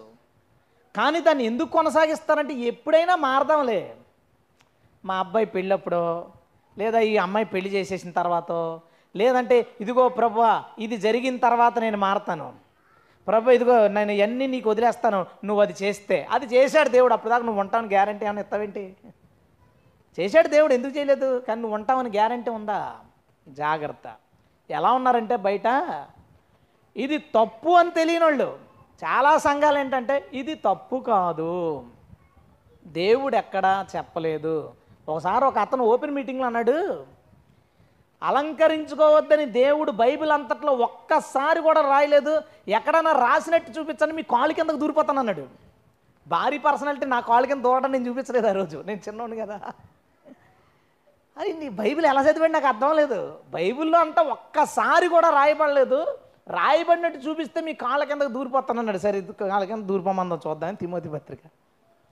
తిమోతికి రాసిన మొదటి పత్రిక 2:9 అందరికీ తెలిసిందే. ఒకసారి మిగతా వాళ్ళందరూ కూడా వినండి, చాలా అవసరం. మరియు స్త్రీలు అణుకువ స్వస్థబుద్ధి గలవారై ఉండి తగుమాత్రపు వస్త్రముల చేతనంటే సరిపడినన్న వస్త్రాలు వేసుకోవాలి తప్ప జడలతోనైనను బంగారముతోనైనను ముత్యాలతోనైనను మిగుల వెలగల వస్త్రములతోనైనను అలంకరించుకోకూడదు. అలంకరించుకొనక అలా ఉండకూడదు. రకరకాలుగా బ్రెయిడెడ్ హెయిర్స్ని బ్రెయిడ్ చేసుకోవడం, రకరకాలుగా అందం కోసం అలంకరించుకోవడం, తలని జెంట్స్ కూడా తలని అలంకరణ వస్తువుగా వాడడం, వస్త్రాలను అలంకరణకు వాడడం, ఖరీదైన వస్త్రాలు వేసుకోవడం, జడలతోనైనా బంగారంతో ముత్యములతోనైనాను. ముత్యములు అంటే ఎనీ స్టోన్, ఎలాంటి స్టోన్స్తో కానీ ఏ విధమైన బంగారం కానీ లోహాలతో కానీ మనిషి తనను తాను అలంకరించుకోకూడదు. స్త్రీ కావచ్చు, పురుషుడు కావచ్చు. వాళ్ళకి తెలియక, కొందరికి తెలియదు అనమాట. అంటే పాస్టర్ గారు వేసుకుంటారు, పాస్టర్ గారు వాక్యం చెప్పడానికి కుదురుద్దా? చెప్పేశారు పాస్టర్ గారు ఆ రోజు, అలంకరించుకోకండి బంగారం చేసుకోవడం తప్పు, బైబిల్ అలా చెప్తుందని. తర్వాత నుంచి స్విగ్గీలోనో జొమాటోలోనో ఆర్డర్ పెట్టుకోవాలి, ఇంట్లో వంట చేద్దాం, ఇంకా అయిపోద్ది మనవాడి పని. చెప్పడానికి లేదు కాబట్టి విశ్వాసులకు తెలియడానికి లేదు. నీకు తెలుగు తెలుసు కదా, చదివే డైరెక్ట్గా ఉంది. పేతురు 3:3 డైరెక్ట్గా రాశాడు, బంగారమైన జడలైన వస్త్రాలైన మీకు అలంకరణగా ఉండకూడదు. అవి మనకు అలంకరణ కాదు, బట్టలు మనకు అలంకరణ కాదు, బట్టలు మన సిగ్గును దాచుకోవడానికి, బయట నుంచి మనల్ని ప్రొటెక్ట్ చేయడానికి మనం వేసుకునేవి. అవి మనకు అలంకరణ కాదు. తల అలంకరణ కాదు, స్త్రీకి పైట చెంగుగా, పురుషుడికి ఏమి పెంచుకోకుండా ఎంత ప్రొటెక్షన్గా ఇచ్చాడు, దాన్ని ఆ ప్రొటెక్షన్గా జాగ్రత్తగా కాపాడుకోండి, దాన్ని అలంకరణ కింద మార్చుకోవద్దు అని దేవుడు చాలా స్పష్టంగా చెబితే ఎందుకు వదలలేకపోతున్నారు? ఎందుకు మారలేకపోతున్నారు? ఎందుకు అది ఇంకా కరెక్ట్ అని అనుకుంటున్నారు మీరు? ఫస్ట్ రీజను అది వాక్య విరుద్ధమని వాళ్ళకి తెలియక. కానీ అది వాక్య విరుద్ధం. ఏజ్కేల్ 7వ అధ్యాయం అంటాడు, 19వ వచనం అనుకుంటా, అక్కడ అంటాడు, వారు తమ దోషక్రియలను విడవకుండా వారి వెండి బంగారాలు వారిని ఆటంకపరిచాయి, అవి వారి కడుపు నింపలేదు, అవి వారికి ఆహారంగా లేవు, కాబట్టి ఉగ్రత దినాన అవి తప్పించలేనందుకు వారు తమ వెండి బంగారాలను బయట పాడేస్తారట. కొన్ని డినామినేషన్లు వచ్చినాయి, ఆ డినామినేషన్ వాళ్ళు తప్పేం కాదండి, పెంతుకోస్తోళ్ళు పెట్టుకోరంతే, వాళ్ళ బైబిల్ వేరు నీ బైబిల్ వేరునా. ఇంకొకడేమో ఆ ప్రతిష్ట సంఘాల వాళ్ళే, తెల్లబాట్ల వాళ్ళే తీసేస్తారు, మిగతా వాళ్ళు వేసుకోవచ్చు. అరే నాయన, బైబిల్ అందరికీ, ఆజ్ఞ అందరికీ, ఇది ప్రతి ఒక్కరూ చెయ్యాల్సింది. పాస్టర్లు విశ్వాసులు ఒక చోటకి నన్ను మెసేజ్ పిలిచారు. ఫస్ట్ టైం నేను వెళ్ళినప్పుడు ఇలాగే ఉన్నారు ఆయన, అయిపోయింది. రెండోసారి 1 year తర్వాత మళ్ళీ వెళ్ళాను వాక్యానికి. పిలిచినప్పుడు ఈసారి ఈ 2 బట్టలను పెట్టుకోలేదు ఆయన. ఏంటే బంగారం విడిపించుకున్నాడంట, ఆ చైన్ వేసుకున్నాడు. ఆ చైన్ ఇప్పుడు అందరికీ కనపడటం కోసం ఈ 2 బట్టలు ఇప్పేశారు. మీరు ఎప్పుడైనా చూడండి బయట జెంట్స్ని, వాళ్ళు కనుక బంగారం చైన్ వేసుకుంటే పై బటన్ పెట్టుకోరు. అంటే బంగారం ఏం చేస్తుందో తెలుసా, జనాలకు నిన్ను చూపించుకోవడానికి ప్రయత్నిస్తుంది. ఆడవాళ్ళకి మీకు బంగారం అంటే ఇష్టం అనుకోండి, బహుశా ఇష్టం అనుకోండి, బంగారపు పట్టీలు పెట్టుకుని మిగతా ఏం బంగారం పెట్టుకోకుండా ఉన్నారనుకో, పట్టీలు ఎవడ కనబడతాయి, ఫీల్ అవుతారు. కనబడాలా? ఎందుకు పెట్టుకుంటారు? మెళ్ళ ఎందుకు వేసుకుంటారు? చెవులకి ఎందుకు పెట్టుకుంటారు? చేతులకు పెట్టుకుంటారు? జనాలకు చూపించడానికే కదా. జనాలు లేనప్పుడు అవి ఎందుకు పెట్టుకుని తిరగడం? జనాల కోసమే. మన వెండి బంగారాలు ముత్యాలు వస్తువులు జనాలకి మనల్ని మనం చూపించుకోవడానికి ప్రయత్నించాలన్న కోరిక మనలో పుట్టిస్తుంది. బైబిల్ ఏమో నిన్ను దాచుకోమంటది, బంగారం ఏమో నిన్ను చూపించుకోమంటది. చూసారు, రివర్స్గా పనిచేస్తుంది అది, రివర్స్గా పనిచేస్తుంది. ఆలోచించుకో. దేవుడు స్పష్టంగా రాయించాడు, ఏదో ఈ డినామినేషన్ వాళ్ళు పెట్టుకోవచ్చు, ఆ డినామినేషన్ వాళ్ళలో తప్పు లేదు, వేళ చేసుకోవచ్చు కాదు. క్రైస్తవుడు అనేవాడు ఎవరైనా, ఎందుకంటే బైబిల్లో దైవభక్తికి తగినట్టుగా ఎవరైనా దైవభక్తి చేయాలనుకుంటే, దైవభక్తురాలైన స్త్రీలులాగా మిమ్మల్ని మీరు చూపించుకోవాలని అనుకుంటే, మీ దగ్గర ఉన్న వెండి బంగారాల అలంకరణ విడిచిపెట్టండి. ఇది దేవుడు చెప్తున్న మాట. నాకు తెలియలేదని ఎవరు అనొద్దు. ఆ నింద నా మీద వేస్తారేమని నేను చెప్తున్నాను. ఇంచక్క మా చర్చ్ క్రైస్ట్ బెటరు, అందులో బంగారం తీయమని చెప్పరు. మా లోదరాన్ని బెటరు, బంగారం తీయమని చెప్పరు. ఇంచక్క ఆ చర్చ్ బెటరు, బెటర్ అయితే తీసుకో, ఏం కావాలి, ఏం పర్లేదు, ఏం తప్పేం లేదు. కానీ అది తప్పన్న సంగతి నువ్వు తెలుసుకో చాలు. రెండోది ఎందుకు వదలరు అంటే, ఇప్పుడు బంగారం తప్పు అయితే ఆ పాస్టర్ గారితో దేవుడు ఎందుకు మాట్లాడుతున్నాడు? ఆ పాస్టర్ గారి ప్రవచనాలు ఎందుకు ఉన్నాయి? ఆ పాస్టర్ గారు వాక్యం బాగా ఎందుకు చెప్తున్నారు? మేకప్లు తప్పు అయితే టీవీలో అంత వాక్యం అంత బాగా ఎలా చెప్తున్నారు? నన్ను మాట అడగనివ్వండి. వరానికి వ్యాపారానికి తేడా ఏంటంటే, మనం ఏమైనా ఇచ్చామనుకో, దానికి బదులుగా ఇంకోటి ఏమైనా ఇచ్చారంటే దాన్ని వర్తకం అంటారు లేదా వ్యాపారం అంటారు. వరం అంటే అర్థం ఏంటో తెలుసా, నువ్వు ఏమీ ఇవ్వకుండానే, నువ్వేమీ చేయకుండానే నీకు వచ్చేది.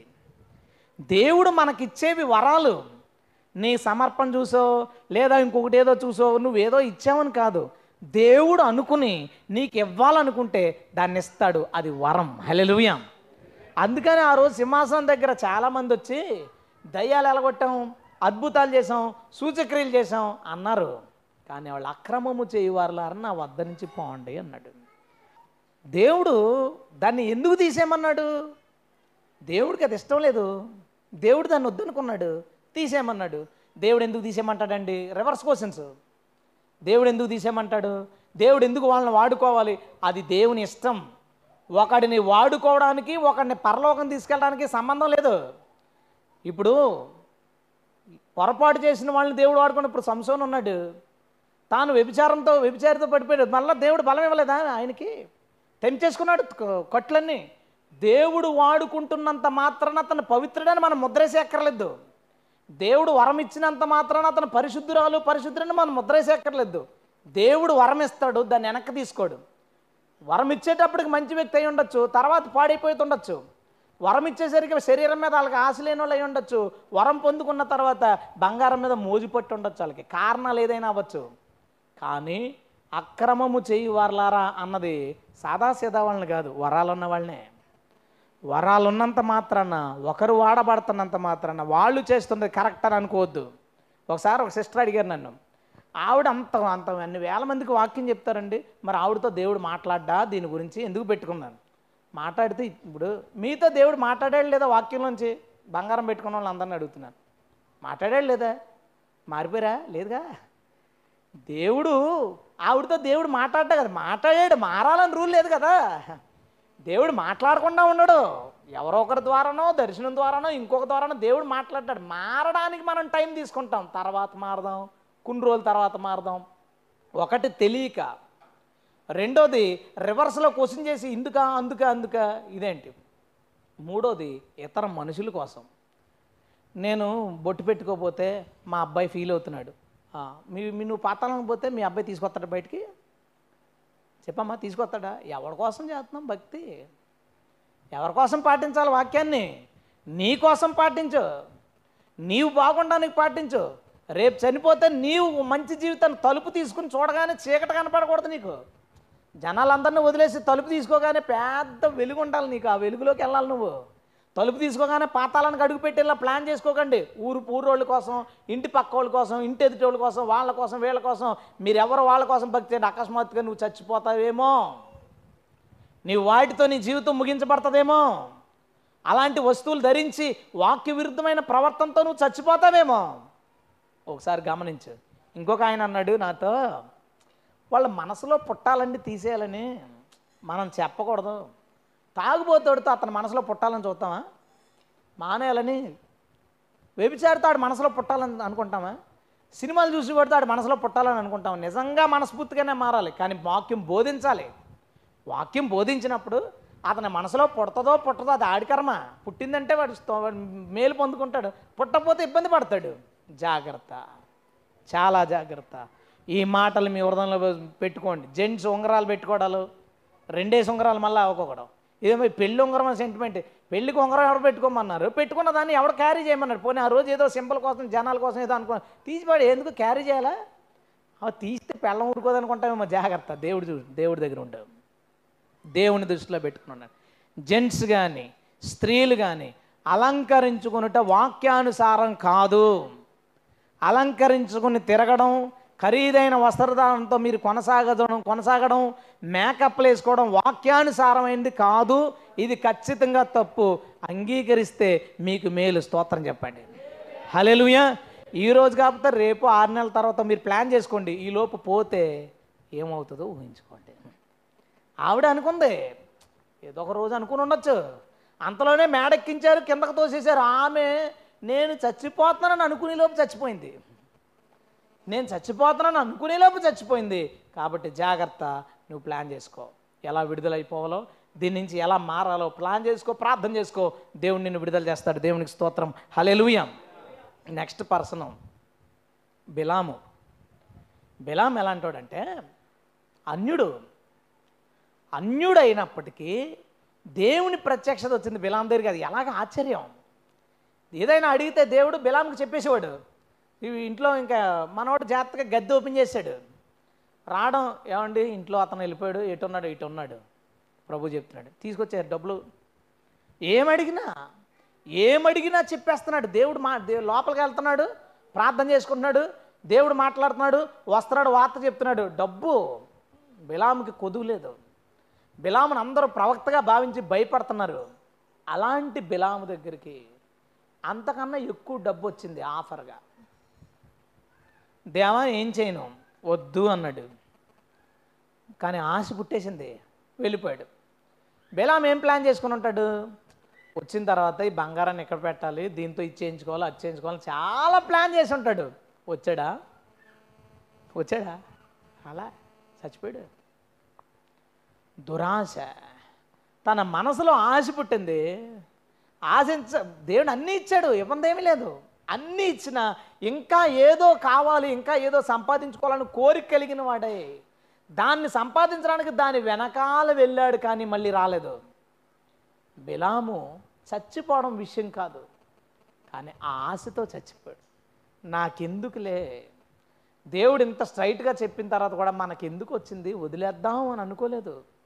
దాన్ని ఇంకా ఆశించాడు, ఇంకా ఆశించాడు. ఆశ తన ప్రాణాలు తీసేసింది. బిలాం చచ్చిపోయాడు. ఊహించుకున్నాడు తన జీవితం అలా ఎండ్ అవుతుందని, తన బ్రతుకు అలా ముగిసిపోతుందని బిలాం అనుకోలేదు. భార్య, పిల్లలు, ఊళ్ళెవరు ఎవరు అనుకోలేదు. వస్తాడు, గద్ది చెప్తాడు, వస్తాడు, నేను నాకేదో మేలు చేస్తే ఈ డబ్బులన్నీ ఇద్దామని అనుకున్నారు, కానీ అంతలోనే తన జీవితం అలా నాశనం అయిపోద్ది, ముగిసిపోతుందని బిలాం అనుకోలేదు. మీరు ఎలా ఉన్నాం, మనం ఎలా ఉన్నాం? దురాశ గలవారమే అంతకంతకి కోరికలు పెరిగిపోతున్నాయా? ప్రభు ఏదైనా మాట్లాడి దీన్ని వదిలేయంటే ఆశను చంపుకోలేక ఇంకా దాని మీద ఆశ కలిగిన వారికి మనం ఏమైనా ఉన్నామా? బిలాము తన దురాశను జయించకుండా చచ్చిపోయాడు. బిలాము నుంచి మంచి పాఠం నేర్చుకుందాం. దురాశ గలవారిగా మనం ఉండద్దు. వెళ్ళాడు కానీ రాలేదండి. జీవితాన్ని అలా ఎందుకు ముగించుకున్నాడు బిలాము? అంత తెలివి తక్కువ వాడికి అలా బిహేవ్ చేశాడు. దారిలో కనబడి కత్తి చూపించినప్పుడు అయినా అక్కడి నుంచే ప్రయాణం వెనక్కి కట్టేయచ్చు కదా. డబ్బు, బంగారం, ఇంకా కావాలి, ఇంకా కావాలి. సరిపెట్టుకోండి, ఉన్న జీవితంతో సరిపెట్టుకోండి. దేవుడు ఏమైనా ఇస్తే తీసుకోండి. ఆశలు కలిగిన వారు ఇంకా ఇంకా ఇంకా ఇంకా అలాంటి ప్లాన్ చేసుకోవద్దు దయచేసి. బిలాము వలె దురాశ వెనకాల పరిగెత్తి బిలాము చచ్చిపోయినట్లుగా మన జీవితాన్ని ముగించుకోకూడదు. మీలో ఎవరికైనా దురాశలు గలవారిగా ఉన్నారా? ఎక్కువ ఇంకా ఇంకా ఇంకా దూరాన్ని ఆశించేవారుగా ఉంటే ఈరోజు మనం అందరూ విడిచిపెట్టుదుముగాక. Amen, hallelujah. నెంబర్ 6, ఏలి. ఏలి ఎవరు మనకు తెలుసు కదా.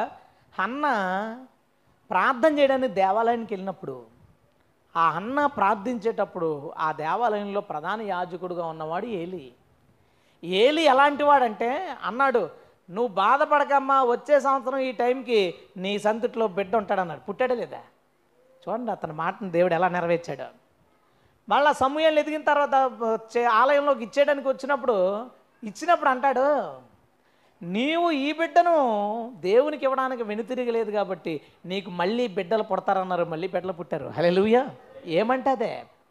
ఈ ఏలి తన పిల్లలు పొరపాటు చేస్తున్నప్పుడు దాన్ని అడ్డుకోలేదు. యాజక ధర్మం పాడవుతున్నప్పుడు దానిలో తప్పిదాలను గుర్తించలేదు. చూసి చూడనట్టుగా ఉండిపోయి దేవుడు మాట్లాడిన మాట ఒకటి చూద్దాం. సమూయేలు మొదటి గ్రంథం 2వ అధ్యాయం 30వ వచనం 29వ వచనం. నా నివాస స్థలమునకు నేను నిర్ణయించిన బలి నైవేద్యాలను మీరేలా తృణీకరించుచున్నారు? మిమ్మును క్రొవ్వు పెట్టుకొనుటకై నా జనులకు ఇశ్రాయేలు చేయు నైవేద్యముల్లో శ్రేష్ఠ భాగములు పట్టుకొనుచు నాకంటే నీ కుమారులను నీవు గొప్ప చేయుచున్నావు. ఏమన్నాడు చూడండి, నాకంటే నీ కుమారుల్ని నువ్వు గొప్ప చేస్తున్నావు. ఏలు ఏం చేస్తున్నాడంటే వాళ్ళ పిల్లల్ని హెచ్చించేస్తా ఉన్నాడు. ఈ మధ్యన అంతా ఏమవుతుందంటే పాస్టర్లు వాళ్ళ పిల్లల్ని ఏ రేంజ్లో పబ్లిసిటీ చేస్తున్నారంటే, వాళ్ళకి అదే వాళ్ళకున్న తలాంతిని బట్టి వాడబడతారు. వాళ్ళకు దేవుడు ప్లాట్ఫామ్ ఇస్తాడు, వాడబడతారు. అబ్బే అలా కాదు, ఇంకా ఏళ్ళు ఈరోజు చర్చకొస్తారంటే దానికి ఒక పెద్ద హడావుడి, మినిస్ట్రీకి వస్తే దానికి పెద్ద హడావుడి, వాళ్ళు ఏదైనా చెప్తే వాళ్ళు ఎక్కించడానికి, వాళ్ళకు చిన్న కూని రాగం వస్తే దాన్ని మంచి పాట కింద మార్చేసి ఈ పాట వీళ్ళే రాశారు, ఈ పాట వీళ్ళే చేశారని వాళ్ళని హెచ్చించడానికి. జాగ్రత్త, దేవుని కన్నా కొన్నిసార్లు మన పిల్లల్ని హెచ్చిస్తాం. నువ్వు అలా ఒప్పుకోవేమో. దేవుని కన్నా మీ పిల్లల్ని ఎప్పుడు హెచ్చిస్తావంటే, దేవుడు టీవీ చూడొద్దని చెప్పాడు, మన పిల్లోడు టీవీ కావాలని ఏడ్చాడు. ఏం చేస్తాం? ఇచ్చావంటే దేవునికన్నా నీ బిడ్డని హెచ్చించావు. నీ బిడ్డ నన్ను ఎగ్జిబిషన్ తీసుకెళ్ళి అన్నాడు, దేవుడు లోక సంబంధమైన స్థలానికి వెళ్ళొద్దన్నాడు. ఏం చూడడానికి వెళ్ళారు మీరు అంటాడు ప్రభు. అదే క్వశ్చన్ మనకు గుర్తు వస్తుంది. ఏం చూడడానికి వెళ్ళేవరా, ఏమీ లేదు కదా దాంట్లో. నీ బిడ్డ అది కోరుకున్నాడు, నీ బిడ్డ కోసం దేవుని మాటను దాటి వెళ్ళిపోతావు. నీ బిడ్డ, అమ్మ నాకు ఎలాంటి డ్రెస్సులు కావాలి, ఇగో ఎంత కాస్ట్లీ కావాలి, దేవుడు ఖరీదుగా ఉండద్దు అన్నాడు. కానీ నీ బిడ్డని నువ్వు ఖరీదైన వ్యక్తిగా పెంచుతావు, ఎందుకంటే అడిగాడని. వాళ్ళు పక్కన కూర్చొని అమ్మా అని బుగ్గలకి వెళ్ళి అడిగితే ఏదైనా, డాడీ ఆయనకు పట్టుకుని అడిగాడు అనుకో, ఏదైనా కరిగిపోతాం. వాళ్ళ మీద మనకున్న ప్రేమ వలన మనం వాళ్ళని దేవుని కన్నా ముందు పెడతాం, కొన్నిసార్లు దేవుని కన్నా గొప్ప చేస్తాం. కొన్నిసార్లు సేవకులు సేవలో తమ పిల్లల్ని ఎక్కడ పడితే అక్కడ ఫ్లెక్సర్లు పెట్టి వాళ్ళని ఒక మార్కెట్ ఎక్కించడానికి వాళ్ళ ప్రయత్నాలు. విశ్వాసులు తమ పిల్లలు ఏది అడిగితే అది, ఎలాంటి బట్టలు కావాలంటే అలాంటి బట్టలు. అమ్మాయిలు ఎదుగుతున్న అసభ్యమైన బట్టలు పిల్లలకి వేసి కోరుకుందంట, అడిగిందంట. జబ్బలు లేని బట్టలు అడిగితే ఇస్తావా? మళ్ళీ ఏంటి జబ్బలు ఉన్నాయి ఇక్కడ కన్నాలి, మళ్ళీ ఈ జబ్బకి ఈ మూలనో కన్నా ఈ మూలనో కన్నా. వాళ్ళ అమ్మగారిని ఎక్కించి, అరే సిగ్గనిపించట్లేదా?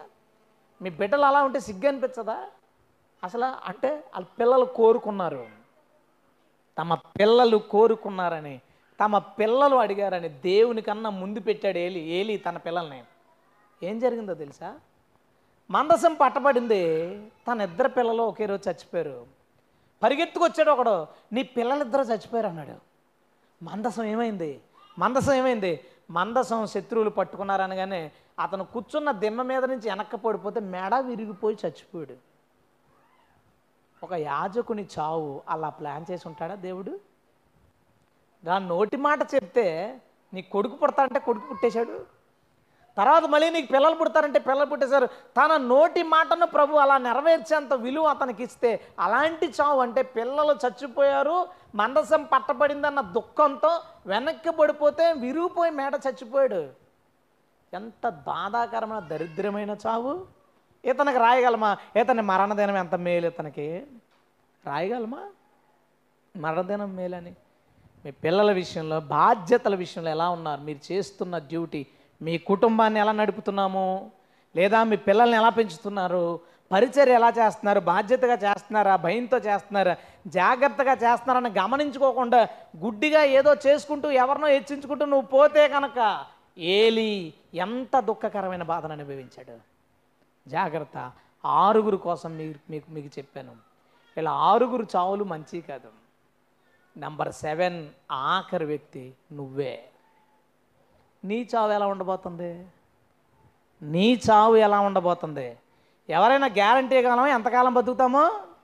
ప్రసాద్ అని మా ఫ్రెండ్ ఉండేవాడు, వాడు వాళ్ళ ఫ్రెండ్ కోసం చెప్పాడు నాకు ఒకసారి. ఏమంటే, వీడు ఒక అమ్మాయిని ప్రేమించాడు, వాళ్ళ ఫ్రెండ్ కాలేజీలో. ఆ అమ్మాయి పెద్ద క్యాస్ట్, వీళ్ళు చిన్న క్యాస్ట్.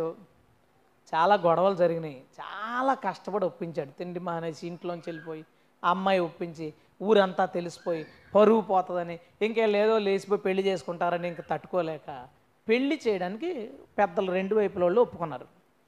ఒప్పుకున్న తర్వాత ఆమె పెళ్లి కుదిరిపోయింది కదరా, మరి పార్టీ ఈవెంట్ అరకు వెళ్దాం పార్టీకి అన్నారు. వీళ్ళు 15 మంది ఎంతమందో అరకు బయలుదేరారు. చూసి అరకు నుంచి రిటర్న్ అవుతుంటే, ట్రైన్ మూవ్ అయిపోతుంటే, ఎక్కుతుంటే కాలు స్లిప్ అయ్యి ప్లాట్ఫామ్కి ట్రైన్కి మధ్యన నలిగాడు కొంచెం.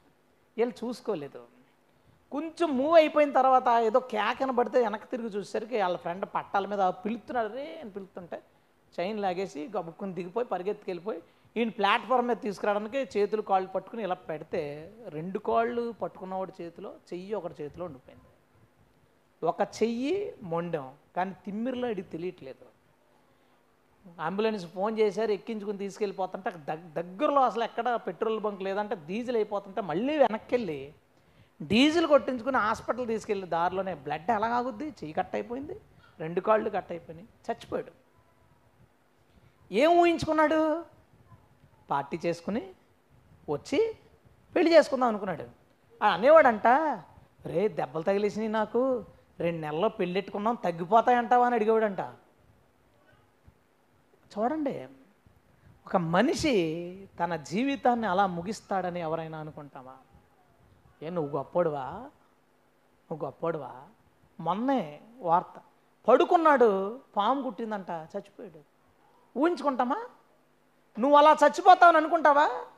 నేను అలా చచ్చిపోతాను ఊహించుకుంటావా? మన అందరం ఏమనుకుంటాం? ముసలోళ్ళు అయిపోయిన తర్వాత 70 ఏళ్ళు 80 ఏళ్ళు వచ్చిన తర్వాత చచ్చిపోతాను అనుకుంటాం. నీ ముగింపు ఈ రోజు అయి ఉండొచ్చు, నీ ముగింపు రేపై ఉండొచ్చు, తెలీదు. మనలో ఎవ్వరికి గ్యారంటీ, ఎవ్వరం గొప్పవాళ్ళం కాదు, మన ముందున్న వాళ్ళండి. 4 వారాలు కూడా అవ్వదు, కుర్రోడు ఆడతా పాడతా తిరిగేవాడు 5 నిమిషాల్లో చచ్చిపోతాడని ఎవరని అనుకుంటారా? ఎక్కాడు చెట్టు, ఆ పామాయిలకాయలు ఇలా కోస్తుంటే కత్తి తగిలింది, కరెంట్ షాక్ కొట్టింది, చచ్చిపోయాడు. 5 నిమిషాల క్రితం అలా బయటికి వెళ్ళినాడు, చచ్చిపోతారు అనుకుంటారా? మా మా మా ఊళ్ళో టెంట్ హౌస్ రామణ గారు అని ఉంటారు, బాగా బిజినెస్ పెరుగుతుంది. ఎంత విచిత్రం అంటే, నేను వాళ్ళ ఇంటి పక్కనే ఉన్నాను అప్పుడు, వెళ్తా నన్ను పలకరించాడు వాళ్ళ ఆవిడతో.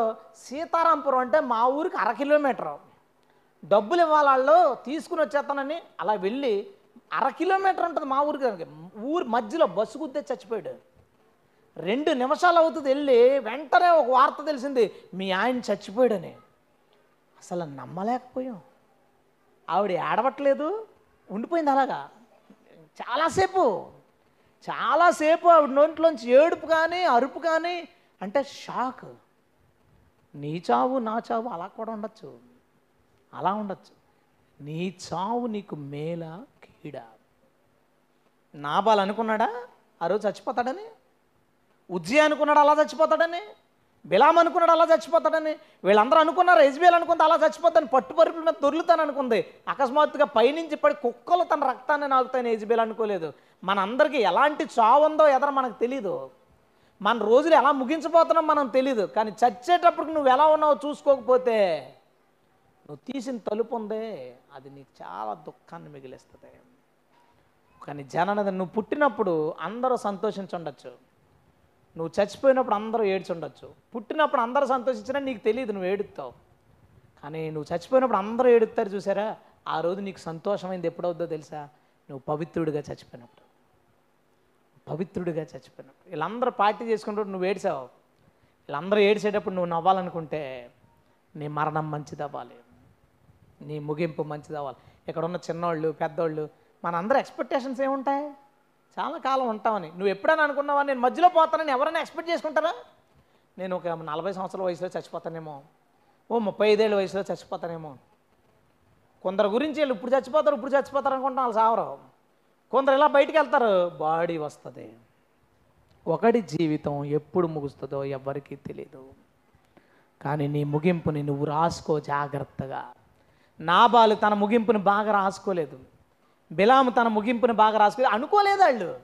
కానీ నీకు తెలిసింది ఇప్పుడు, నీవు ఎప్పుడు పోతావో నీకు తెలీదు. అయితే ఏం చేయాలి ఇప్పుడు?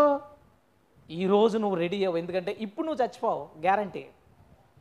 ఒక గంట దాకా నువ్వు చచ్చిపోవని గ్యారంటీ, గంట తర్వాత మళ్ళీ మనం చెప్పలేము. ఒక గంట వరకు కన్ఫర్మ్. కొరియాలో అందరూ చచ్చికెళ్ళారు, హ్యాపీగా ఆరాధన చేసుకున్నారు, ఎప్పటికీ ఏ భయం లేదు. కరోనా వైరస్ ఉన్నవాడు ఒకడు వచ్చాడు ఆ చర్చిలోకి, వీళ్ళు మామూలుగా వెళ్ళిపోయారు. మరుసటి రోజు 500 మందికి వచ్చింది, ఆ మరుసటి రోజు ఇంకో 500 మందికి వచ్చింది. ఎవ్వడు ఊహించడు. చర్చిలోంచి బయటికి వెళ్ళిన తర్వాత లోపలేం రాలా. ఇక్కడ నీకేమీ కాదు గ్యారంటీ, ఇప్పుడే రాసుకో నీ ముగింపుని. నీవు ఇప్పుడు రాసుకో, నా ముగింపు ఇలా ఉండాలి, నేను చచ్చిపోయేసరికి ఒక దావీదులాగా, నేను చచ్చిపోయేసరికి ఒక అబ్రహాములాగా, నేను చచ్చిపోయేసరికి ఒక మోషేలాగా. నాబాలు కంటే కఠినుడు కదా పౌలు, కానీ పౌలు ముగింపు చాలా బాగుంది. సౌలు కన్నా పెద్ద తప్పు చేశాడు దావీదు, కానీ ముగింపు బాగుంది. అబ్రహాం చిన్నోట 70 సంవత్సరాల విగ్రహారాధన చేశాడు, కానీ అబ్రహాం ముగింపు బాగుంది, విశ్వాసులకు తండ్రిని. మన గత జీవితాలు ఎలాగైనా ఉండుండొచ్చు, నీ జీవితాన్ని ఈరోజు రాసుకో, నిజంగా రాసుకో. ఏమో చర్చ అయిపోయిన తర్వాత ఆఖరి ప్రార్థన చేయించుకుని నువ్వు అలా మెట్లు దిగి వెనకాల రా అని పిలుచుకుంటూ ఏ లారీ గుద్దే చచ్చిపోతావేమో మనకని తెలుస్తుందా? మామూలుగా అండి, అబద్ధం ఇదేమన్నా. రా అని పిలుస్తున్నావు, రోడ్డు చూడలేదు, మన ఊళ్ళో ఎవడొస్తాడరా అనుకోవచ్చు. ఆ చెరుకు బండి ఫోన్ మాట్లాడితే గుద్దేసి పోవచ్చు, మనకు తెలుసా? చచ్చిపోవచ్చు, ఏం పెద్ద మ్యాటరేం కాదు. దేవుడు మనల్ని 100 ఏళ్ళు ఆయుస్తో చేసిన మహా డెలికేట్గా చేశాడు. ఎందుకో నేను అడుగుతున్నాను దేవుణ్ణి, 4-5 రోజుల నుంచి నాకు ఈ బాధ వచ్చింది, ఎందుకు డెలికేట్గా చేసావు మనిషిని? ఇప్పుడు మనం 100 ఏళ్ళు లైఫ్ స్పాన్ ఉన్న మనం చిన్నది పినీసి ఇలా గుచ్చితే మన చర్మంలో దిగిపోద్ది. ఎంత డెలికేట్ మనం! గబుక్కుని బండి మించి ఇలా జారాం, చెయ్యి కాళ్ళు అన్నీ కొట్టిపోతాయి. అంత డెలికేట్గా ఎందుకు చేసావు అని అడగాలని నేను అడుగుతున్నా 4 రోజుల నుంచి. అది ఏదో ఒక ఆన్సర్ వస్తుంది ప్రభు, కొంచెం గట్టిగా తయారు చేయొచ్చు కదా తోలు. ఇప్పుడు మనం ప్లాస్టిక్ వస్తువుని బకెట్ చేసుకుంటాం, అది ఈడ్సు ఏమైనా అయిపోద్దా? ఊరికి ఉత్తి బకెట్, దాని లైఫ్ ఎంత? సంవత్సరం, సంవత్సరంన్నర పనిచేద్దాం. 100 ఏళ్ళు లైఫ్తో తయారు చేసిన ఈ బాడీని అంత డెలికేట్గా ఎందుకు చేశాడు దేవుడు? అంటే రెచ్చిపోతామనేమో, కుదురుగా ఉండరు వీళ్ళు, కొద్ది గట్టిగా చేస్తాను. మరి దాని ఆయనకి ఏదో ఉంటుందో, ఏదో చెప్తాడు కదా, చెప్పినప్పుడు నేను మీకు చెప్తాను గ్యారంటీగా అనే ఒకటి మర్చిపోక. మనం చాలా డెలికేట్, చాలా. ఇందాక కారు దిగుతూ మా వాడు ముళ్ళు మీద అడిగేశాడు, అరే జాగ్రత్త నేను తీస్తుంటే, నేను మనిషిని ముళ్ళుకి భయపడడం ఏంటని ఇలా తప్పించుకుని వస్తున్నాడు. నడుచుకుంటా, నువ్వు మనిషివేరా పాముకు భయపడతావా అన్నాను. పాముకేంటి నాన్న, చీమ కూడా భయపడతాం కదా, అమ్మో చీమంటాం. అరే అదే అదే మన లైఫ్. మనం ప్రతి దానికి, ఈ సృష్టిలో ఉన్న ప్రతి జీవి మీద మనకు అధికారం ఉన్న దానికి భయపడాల్సి, ఎందుకంటే ఏదైనా మనల్ని చంపేయచ్చు. ఒక మనిషిని ఏదైనా చంపేయచ్చు. ఇన్ని విధాలుగా చావడానికి అవకాశం ఉన్న నువ్వు ఈరోజో రేపో పోవని గ్యారంటీ అంటే, నాబాలు ఊహించుకున్నాడా? పార్టీలో ఉన్నాడు. బిలాము రాజకోటలో ఉన్నాడు, చచ్చిపోతాడు అనుకుంటాడా? ఉజ్జయ 52 ఏళ్ళు తిరుగులేని రాజ్యాన్ని పరిపాలించిన స్థాయిలో ఉన్నాడు. వీళ్ళందరూ ఉన్నతమైన స్థితిలో ఉండి దారుణంగా చచ్చిపోయారు. నీ ముగింపు ఎలాగైనా ఉండొచ్చు. యాక్సిడెంట్ కావచ్చు, ఒక రోగం కావచ్చు, మరి ఏదైనా. ఏమో రోగాలు వస్తాయి కదా, ఎంత రోగాలు. కరోనా వైరస్ ఎంత దారుణం, రోజు 500 మంది, 300 మంది, 200 మంది, 1000 మంది చచ్చిపోవడమే. మనిషి ఎలా చనిపోతాడో తెలియదు. ప్రభు అత్యంత సమీపంగా ఉన్నాడు. ఆయన రాకడ కానీ నీ పోకడ కానీ, ఈ రెండు ఎప్పుడు జరిగినా ఆ సందర్భానికి నీ జీవితం ఈరోజు ఉన్నట్టుంటే కనుక నష్టపోతావు. ఒక చిన్న క్వశ్చను, ఈరోజు చచ్చిపోతే ఏంటి నీ పరిస్థితి? పర్లేదా? ఈరోజు చచ్చిపోతే బాగానే ఉన్నావా? వెళ్ళిపోతావా పరలోకం ఈరోజు చచ్చిపోతే? అని ఎందుకు అనలేకపోతాం? అంక అబద్ధము, కోపమో, మీడియానో, లేదంటే ఏదో ఒక తప్పుడు సంబంధమో, లేదా ఏదో ఒక వ్యసనమో, లేదా సీక్రెట్గా నువ్వు చేస్తున్న ఏదో రహస్య పాపం, ఇంకా ఏదో ఉందా నీలో, ఏదో వ్యభిచార సంబంధమో, ఏదో నీలో ఉంది కాబట్టి ఈరోజు పోతే నా పరిస్థితి ఏంటని భయం వేస్తుంది. గ్యారంటీ ఏమీ లేదు. పోవచ్చు, ఆడి వచ్చి పెళ్లి చేసుకుందాం అనుకున్నాడు, చచ్చిపోయాడు. వాళ్ళ తల్లిదండ్రులు వాళ్ళ ఆ సీన్ అంతా ఎక్స్ప్లెయిన్ చేస్తుంటే భరించలేకపోయాడు. ఒక మనిషి జీవితం ఒక్క క్షణంలో తిరిగిపోతాం. ఆ ఒక్క క్షణం నీ జీవితంలోకి ఎప్పుడొచ్చినా సరే నీవు తీసే తర్వాత తలుపు పరలోకం అవ్వాలి. ఆమెన్. నువ్వు తలుపు ఆ ఒక్క నిమిషంలో చచ్చిపోతావు, నో డౌట్. మనం అనుకుంటాం మనల్ని బాగా ప్రేమగా చూసుకునేవాళ్ళు, కంటికి రెప్పగా మనం చూసుకునే వాళ్ళ గురించి మనం అనుకుంటాం, వీళ్ళుండగా నాకేం కాదనుకుంటాం. నీ చావు నాడు ఎవడో ఆపలేడు. పాము కుట్టేటప్పుడు ఎక్కడో ఉన్నవాడు పరిగెత్తుకొచ్చి చెయ్యేటేస్తాడా? కుట్టకుండా కుట్టేద్ది అది. లేదా యాక్సిడెంట్ అయ్యేటప్పుడు ఎవడో అడ్డు పెట్టే అవకాశం ఉండదు, జరిగిపోవచ్చు. నేను బాగా చూసుకున్నాడు కాబట్టి నీ సమాధి కార్యక్రమం బాగా రిచ్గా చేయొచ్చు, అంతగాని నిన్ను కాపాడే అవకాశాలు ఏమీ లేవు. ఎవ్వరూ మన డెత్ డేట్ని మార్చలేరు, కాపాడలేరు. దేవుడు ఒకవేళ నీకు 30 సంవత్సరాల వయసు రాసి ఉండొచ్చు కదా, దేవుడు నీ గురించి కొంతమందిని మధ్యలో తీసిపోతాడు. ఆయన తక్కువ, అందరికీ 120 ఏళ్ళు రాసాడు, అందరికీ 100 ఏళ్ళు ప్లాన్ చేయడు. ఏమో నాకు 40 ఏళ్ళు రాసి ఉండొచ్చు, ఇప్పుడు 36.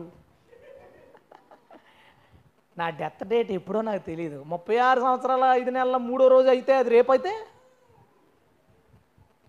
నా లైఫ్ ఎండ్ని నేను జాగ్రత్తగా ప్లాన్ చేసుకోకపోతే వీళ్ళందరి బ్రతుకు ఎలా ముగిసిందో నా బ్రతుకు ఎలా ముగుస్తుంది.